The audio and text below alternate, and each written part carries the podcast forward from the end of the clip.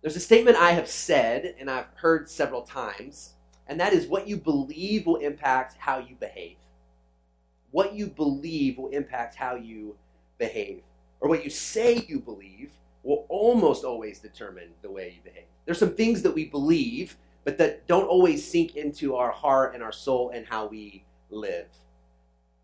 That, uh, that, that there's things I know that I should be doing that is good for me to do, but I don't always do it. It doesn't impact how I behave. And sometimes it's not even our fault.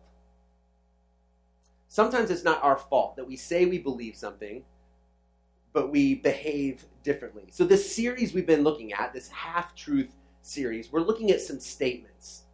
Um, some statements that have been told to you that you've heard uh, maybe over and over. Maybe you just say to yourself, um, and you have believed them, and it's impacted how you have behaved or how you have seen God or how you have communicated to others about God. So a few weeks ago, we looked at this idea that God will give you more than you can handle. And we said, well, that's not really completely true for a couple of reasons. Maybe it's not God up there giving us all these bad things, just waiting for you to cry out, uncle, or to say, okay, that's enough, and then he'll stop. And if we're honest, many of us have been at a place where we are completely overwhelmed there has been too much that has been given to us. That, that we can't handle it on our own. We talked about relying on the presence of God and even one another in those difficult times. Last week we looked at the statement that God helps those who help themselves, and I hope you heard me say that that really is completely opposite of who God is. That if you read the scriptures, that you can't help but see that God really helps those who are unable to help themselves. That He is a father to the father that he cares for and takes care of the widow. Two, two groups that just represented groups of people who just couldn't take care of themselves, who could not help themselves. And God always was speaking on their behalf. And not only was God speaking on their behalf, but he was asking his followers to do the same. That not only does God help those who help them that don't uh, are unable to help themselves, but he calls us to be looking for that as well. And as followers of Jesus, we are a voice for those people that we help make sure that they are empowered and they have the ability to do that. Uh, next week, we're, we're going to look at one of those that I've heard a whole lot. Um, and it is one of those that often is told in really, really difficult times. And it's one of those that tries to bring comfort to people, but, but I would argue that it's not really true. And that's this idea that everything happens for a reason. Everything happens for a reason. So we'll look at that one next week. I hope that you'll, you'll come back. But people have told us these things, right? Uh, you have believed them and they've impacted how you have behaved. And they seem to be true, but many of these are just really a distortion of the truth. Right? We looked at maybe there is a little bit of truth to them, but they've got distorted or changed enough that they've become really untrue. And this week's half truth is really a distortion of the truth. Um, it's not really the reality uh, that, that we know of. Um, this, this last week, um, there was a moment in my life where I was trying to get rid of wasps. Um, I've had several encounters with wasps and bees, and so there's this moment where I'm, I'm overwhelmed and there's wasps everywhere, and then I hear my wife say, Kyle, what are you doing? And in that moment, I realize that I'm sitting up in my bed trying to catch wasps. And I lay back down and don't think much about it. I didn't even answer her. I think I was so confused a few moments later, it, I don't know if you ever had those dreams where you wake up, but then you go back and you're right in the middle of it uh, again. And it was so real, right? I mean, so, I'm literally in bed, like looking for these wasps and trying to get, and I do it again. And, and I was like, what are you doing? And I think in that moment, I say, I feel like I'm catching wasps, right? And it was, I, I could have believed 100% that it was true. I mean, it was so real. So real, but it was, couldn't be farther from the truth. This week, we are going to look at something that I think we have often told ourselves. Uh, and it's not really true, and it is a distortion of even who God is. And I told you week one um, that that there is this idea that maybe you'll get defensive as you hear some of these things. You've heard it so much, you you might feel the need to be defensive and think, I, I've always seen that as true, and it's hard for me to see it as different or frustrated or confused. Uh, but in all of this, there's been two things really that I've hoped would happen. Uh, one is that you would actually feel free, that there'd be a freedom that would come in because you would get a clearer picture of who God is. And, and that's the other one, is that you would see the character of God. And so this week's half truth is this that God wants you to be happy. That God wants you to be happy. That above all else, his happiness is key. Uh, I think we often tell ourselves this, and we tell ourselves this for a couple reasons, and I'll, and I'll get there. But one of the reasons I think this happens is sometimes because of where we live. I believe that Western Christianity is quite different than Christianity in other parts of the world. That I would guess that in other parts of the world, uh, they don't necessarily see happiness as something that is directly correlated with God. That suffering and hardship, those things are every, and, and that happens in our lives as well. I'm not saying that. But in some places in our world, it is an everyday thing that just waking up and, and, and fearing for your children's death because of disease that we don't worry about. Right? So I, I feel like for many of us, this idea of Western Christianity often gives us this picture of who God is.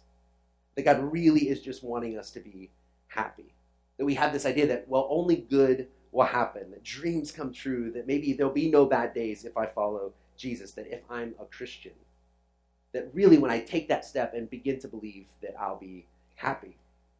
And like always, we can find a little bit of truth in the scriptures. And in this one, Psalm 97 12, uh, this is going to be in a different version, uh, the Living Bible. This won't be the, the Bible in front of you. I like the language that this uses because it uses um, the word happy. It says, May all who are godly be happy. That if you're godly, that you will be happy. So we, we see that, but see what, you'll see in the end is there's a distortion of the truth. So here's a few mistakes that we make. The first one is this that if I'm happy, that it must be right and good. If I do something and if it makes me happy, then what's wrong with it?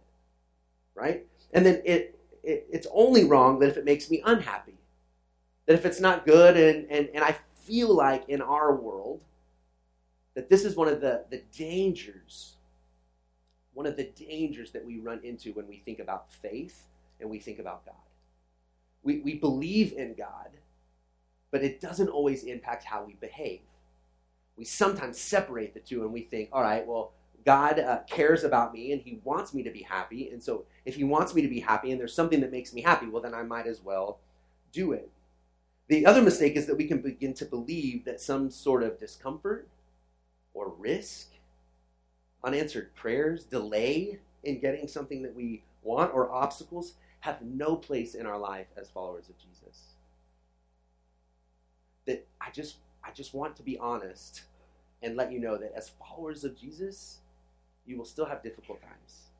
There will still be obstacles in your life. There will still be risks that God asks you to take. There will be things that God demands of you that you would say, ah, that's not going to necessarily make me happy, but I know it's what God may be asking me to do. The other mistake is we begin to worship false gods. So if we think happiness is what God is mostly after in our lives, then there's these false gods that we begin to worship. And one of those is comfort. It's comfort. Uh, if it makes me comfortable or if it doesn't make me comfortable, then there's no way that's something I should be doing. Or self satisfaction. Well, does it fulfill me? Does it give something to my life? My happiness is key to what is most important. So, as we think about stuff, we begin to worship the false God of things. Or the last one is is it pleasurable? Does it bring gratification? And, and if it does, then obviously it must be good. And these things make us happy. But ultimately, we'll begin to see that actually we, we think that, that God exists to serve us. Right? That God out there, up there, wherever God is, his main priority is to serve us. When the truth is, it is our response to serve him. I think we get this picture of God sometime like he's this cosmic vending machine right? And uh, one, of, one of my things when we're in hotels, often you, you hit the vending machine with the, the kids and you, you stand at the glass and, and you look and see what you want and you, you put your money in and you push the right buttons. And if you push the wrong buttons, the wrong thing comes out. But you, you push the right buttons and the right thing comes out. And then every once in a while, that thing happens, you know, the thing that I'm, I'm talking about, where you can see that it's kind of too far behind the little turny thing and it doesn't come out and it gets hung and so then you have to beat on it or shake so i hear that you beat on them or shake shake them to get it out. But but here's the thing when it's a vending machine there is this idea that i pay my money i push my buttons and i get something. I do my part the vending machine does its part or it's supposed to and i reap a reward. Sometimes i think that's how we view god. We see him as the cosmic vending machine where i do my part God is supposed to do his part, and then I get what I want. But that isn't always the truth. This isn't the real picture of who God is. But I feel like this is how we approach God. Again, I do my part. Now, my part could be a lot of things. It could be I pray, I read my Bible, I show up to church, I do more good things than bad things, I do my part, and then there's something that I need. Okay, God, I need this from you. I need you to do this. Remember, I, I pushed the buttons. I did what I needed to do. And so there is this expectation. Well, then God will obviously do what I want him to do. And then we wait. We wait for the reward or we wait for the answered prayer. We wait for that thing. And it doesn't always come. And the reason it doesn't always come is because God is not a cosmic vending machine who is just waiting for us to do the right thing, and then he'll make us happy. And so when things don't go right, when we get sick, when we lose our job, when we miss out on that car that we thought was going to be ours and we had prayed for, the, the girl says no and we knew she was going to say yes, we begin to question well, what have I done? Did I, did I push the wrong buttons? Is it hanging up somewhere? And, and maybe later I'll eventually get it. I do my part. Well, God is supposed to do his part, and then I'll be happy. And so here's what I see happen as a pastor I have people who come and they attempt religion, their language. Yeah, I, I tried religion, I, I tried church. Uh, life was bad. I came to church, and life didn't all of a sudden become better. It didn't make me happy immediately. I, I hear these things. These are conversations that I've had with people. I tried, I pushed the buttons, and what I wanted didn't happen. And so God has failed me. Right? And, and maybe you've experienced that in your own life. If you have thought that the key was that God would make you happy, and when He didn't, you then begin to question your own actions, and you wonder, well, where is God in the midst of all of this? And so people walk away from God based on their feelings but I think the picture that is painted of this cosmic vending machine, this, this God that is just waiting for us to do the right thing and then he'll make us happy, has failed them, not God. And so uh, maybe God isn't so interested in making us just happy how we want to be happy. Maybe there's something else that is, is happening. Maybe something God is after. Now, what I don't want you to believe is that we have this angry God in heaven uh, who doesn't care about you being happy. Uh, if we have this picture of God as being a good father, well, good fathers enjoy when their kids are happy. I mean, I love coaching my kids sports, and this baseball season uh, just just wrapped up not too long ago for us. There, there was this joy that I had, this happiness that I had when Cade, my eight-year-old, would succeed. Right, and he, he gets the hit, and he ends up on base, and there's this smile and this joy that Cade has. I'm not going to say, Cade, don't be happy about that. Right? Don't, don't there should be no happiness, right? I, I love when my son is happy. I love when my daughter is happy. As a good father, I find joy and delight when my kids are happy. I want them to be happy. However, their happiness really isn't the most important thing to me. Right? And, and we see this. You see too many videos of parents fighting at games and almost always that comes because something didn't work out. And because something didn't work out, well, then their kids are not going to be happy. Right? And so there's this fighting, whether it was a call or another parent says something. Parents, our key and our hope for our kids is not simply their happiness. The moment my son acts disrespectful during a game, that the moment my son hits the triple and he, he talks disrespectful to the other team or he boasts, I don't care how happy my son is. It, it won't be allowed because there's something more and bigger that I'm after and care about with my son or my daughter than just them simply being happy. And so I, I think sometimes our happiness and what's best are in direct competition. Let me say that again. Sometimes what we think will make us happy and what is best for us are in direct competition with one another. And it's natural. It's natural that we will run after what we believe will make us happy. So, can I just tell you, I don't think it's really happiness that you're after. I don't think happiness is simply the key that will fix all of your life's problems. I don't think it's what we're longing for, but what I think we're longing for, honestly, is God and God's presence in our lives. And now there's no big surprise that I would say that, right? I'm a pastor and I'm standing on a stage and preaching, but I've experienced that for myself. And I want to share just a, a couple of things um, with you. I want to read Mark 10, 17 through 22. Mark 10, 17 through 22. If you don't own a Bible, I would encourage you, there's a red Bible around you. Please take that. That's our gift um, to you. That's our gift. Uh, and we'd love for you to take that.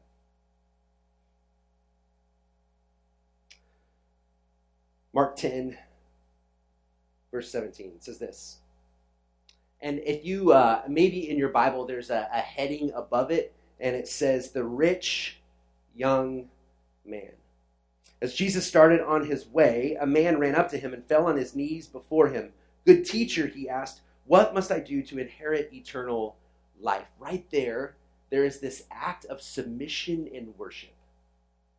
This rich young man comes up and recognizes who Jesus is.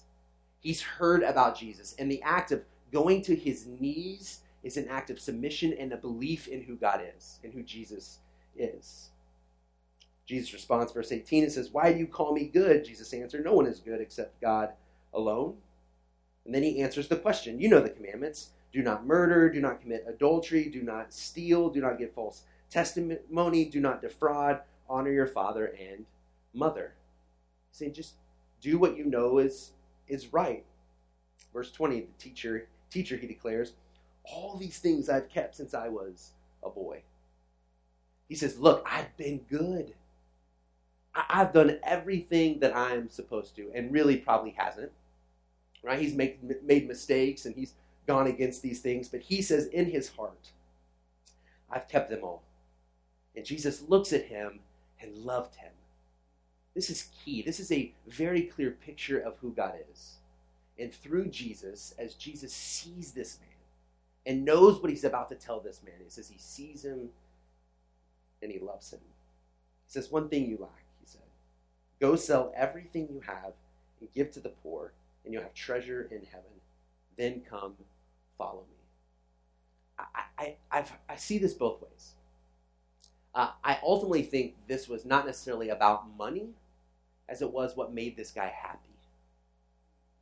Maybe it was about money, I, I don't know, but I, I, think ultimately it was about this guy's heart and what he was holding on to. Uh, I, I want to inherit eternal life.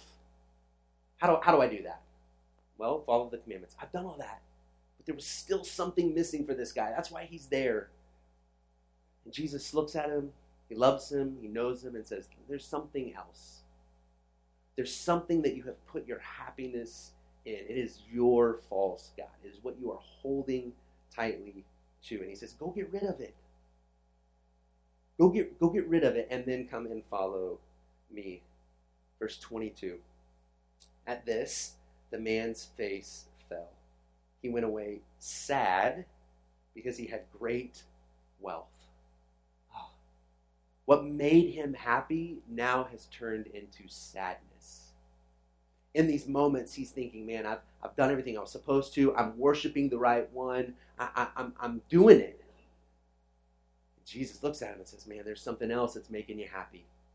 There's something that you're relying completely on. What if you let go of that?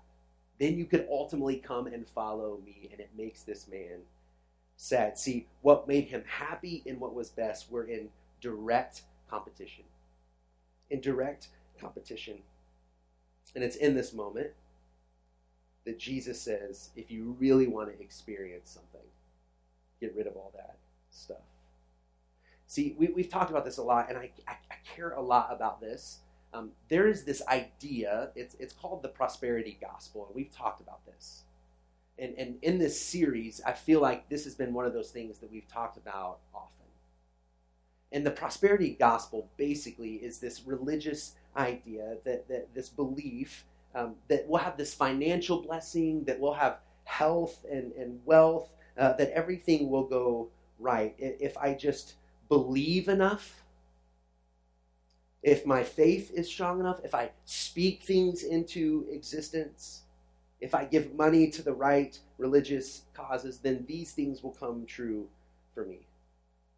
See, the prosperity gospel views our relationship with God as a contract.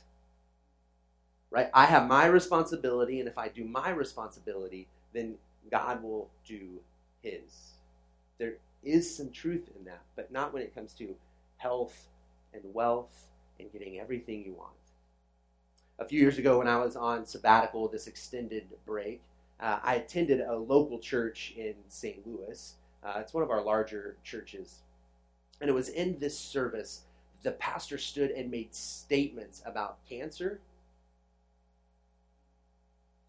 about not having cancer if you simply have enough faith. And this was just one of many statements he made. At one point, I laughed out loud because I was so uncomfortable. But I was so uncomfortable thinking, is he really saying this? And that the dangerous thing is that the place is full of people who are believing. That they're believing it, that, that, that God is simply going to do his part when we do our part. And the key to all of that is believing that he just simply wants us to be happy. But the truth is that our faith in him our belief in Him, our trust in Him is not determined by whether or not we get everything that we want and whether or not He makes us happy. See, our faith in Him is believing in who God is. It's believing the story of God to be true and that we've put our trust in Him. That's what we cling to. Not this idea of that God is going to give us things in return. And so, if you're new to church, if you're new to this idea of faith, the hope we have is this belief and trust that we believe God is who He says He is, that He's good, that He's loving, that He's made a way for us, that He's forgiving us of our sins. That is what we hold tight to. That is what we believe, and that is the hope that we have. And in the midst of experiencing that, things may still go really bad for you. People are still going to get hurt, just as we see, and I go to a funeral. This little girl was just baptized in June. Uh, mom, strong faith, and loses her only child. You, you, you cannot, you cannot tell me that it was this lady's fault. That if she would have just had more faith, that this young girl has done something wrong.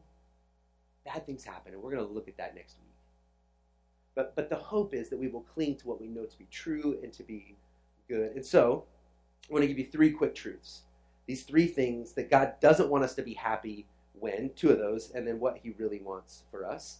Uh, the first one, we've touched on these a little bit. I just want to put some language to it. Uh, the first one is when what makes us happy is wrong or unwise. Uh, God does not want you to be happy when it's doing something that's wrong or unwise.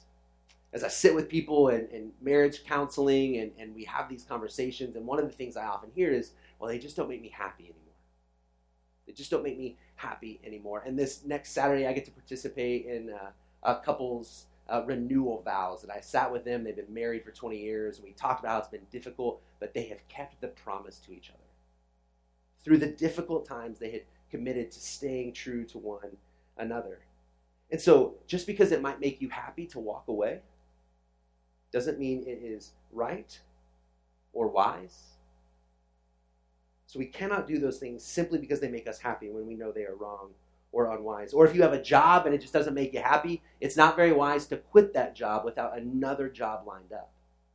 No matter how unhappy that you are, maybe if it's extreme, maybe it's best if you get out if there's some abuse that's taking place. But if it's just simply, eh, I don't really like the job, it's probably not wise or what is right.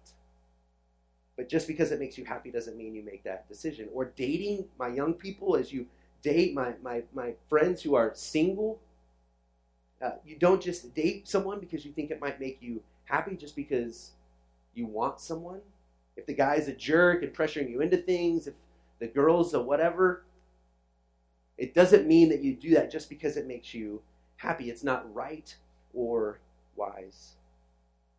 And so maybe in the moment it feels like it will make you happy. But in the long term, is it is it right?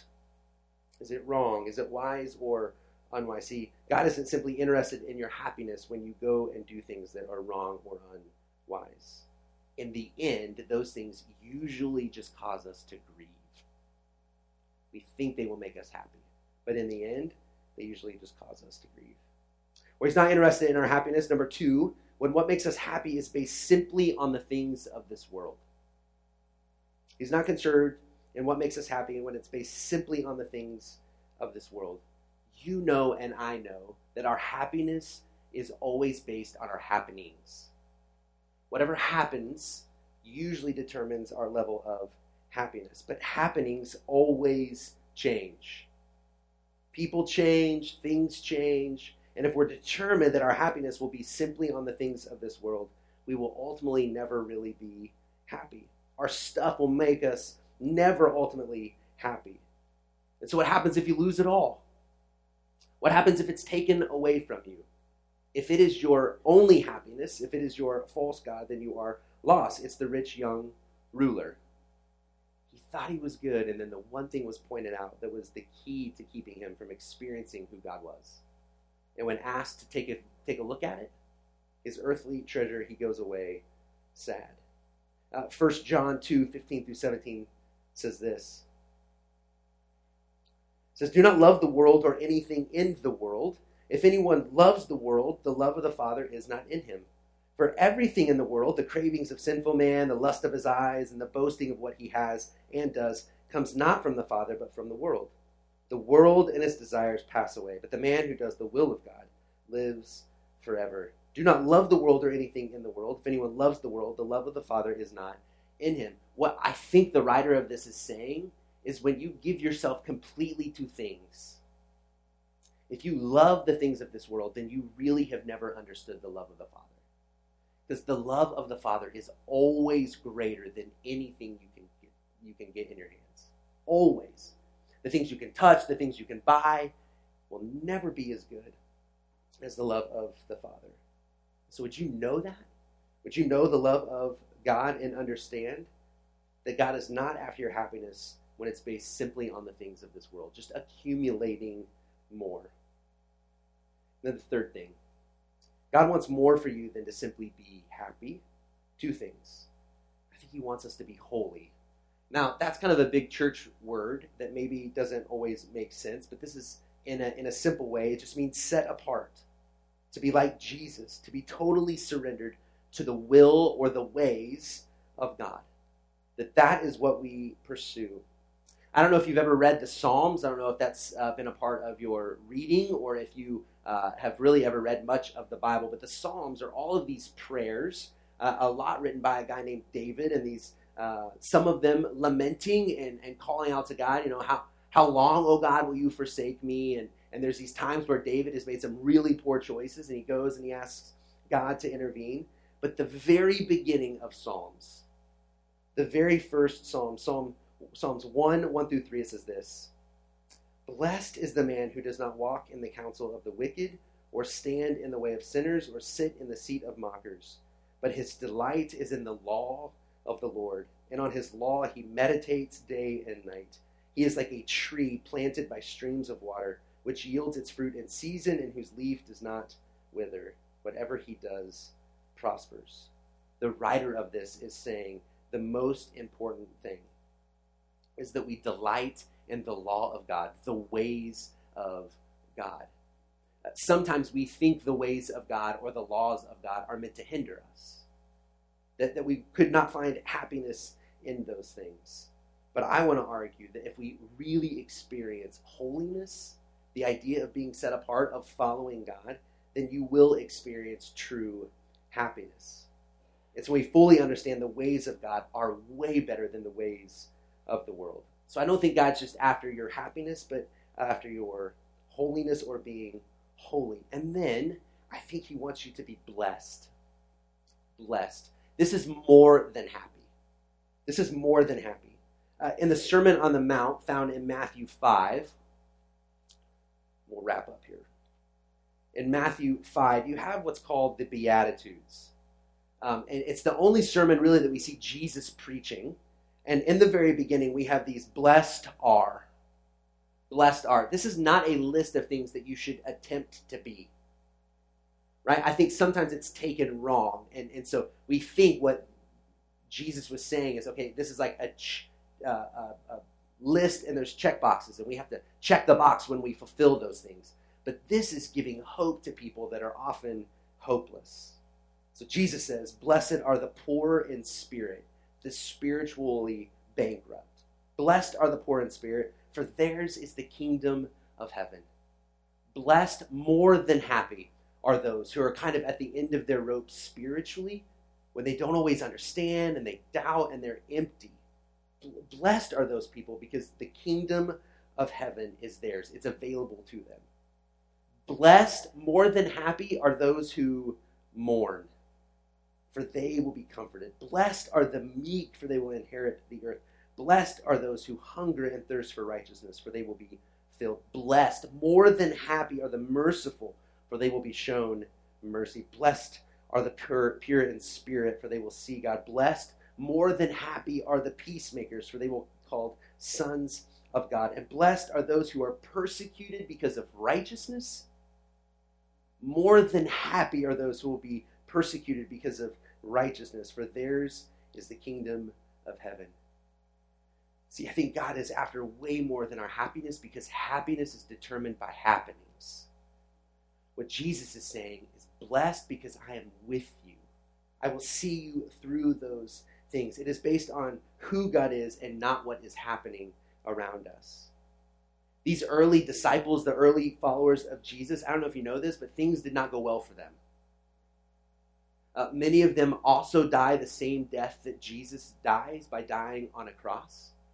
Uh, Peter, who writes a lot of the, the scriptures that we read, actually is crucified up. This is historical. This is what they say and think happened to these men. Actually, was crucified upside down because he didn't want to be crucified like Jesus. Uh, several beheaded. Things did not go well for these early followers of Jesus, who I believe you are sitting here today because of their faith their desire to say it's not about my own happiness, that I'm willing to be persecuted to spread the good news that they had experienced. Things did not go well for these men, but blessed are they. Blessed are they because they truly know who God is. See, to be blessed doesn't mean that you won't face trials or sufferings or unanswered prayers. Blessed is based on knowing God. And it is knowing that God is with us and for us. So when this happens, there's two things you experience this unexplainable peace. An unexplainable peace. When things go wrong, you experience it. It says the peace in Philippians 4 the peace of God, which transcends all understanding, will guard your hearts and your minds in Christ Jesus. You can't explain it, but when things are going wrong and you don't get the right answers, there is still this peace that things will be okay, whether here or in eternity. You have this unexplained joy joy, not happiness. A joy that we can't even explain. It's, so while happiness is based on happenings and is usually triggered by things outside of us, by people or things, joy comes from the strength we find in who God is. It's what He's promised us, no matter what's happening around us. It doesn't mean that you don't have a bad day.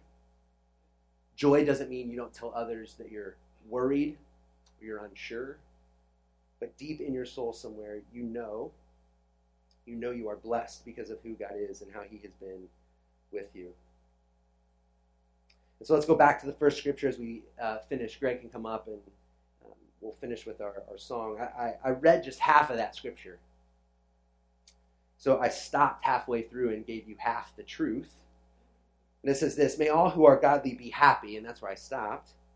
But may all who are godly be happy in the Lord and crown him our holy God, to crown him, to give glory to who he is, to recognize how good he is. So may you be happy. May you be blessed. May you experience peace and joy. Not because of your happenings or what you are doing or not doing, but because of who God is. I believe God is after way more than simply your happiness. And I pray that today, for some of you who have never understood that or accepted that, there, there is a loving God who knows you, who knows what you've been through, what you're going through, and what you will go through, cares deeply for you. And will want nothing more than for you to put your faith in Him, to believe in Him, and to trust in Him.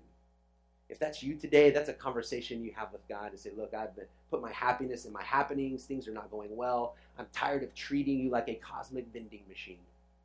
And today, I want to say, no matter what happens, I've put my trust in you. Would you stand as I pray and as Greg uh, leads us in this last song?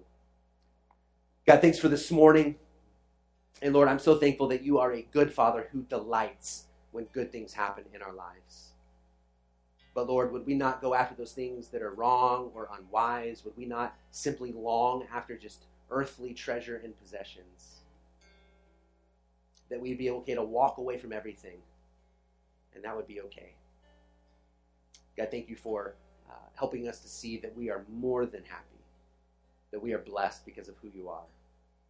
May you help us to experience a peace and a joy that doesn't make sense to those who don't know you a peace when things are out of control, a joy when things don't go how we want them to.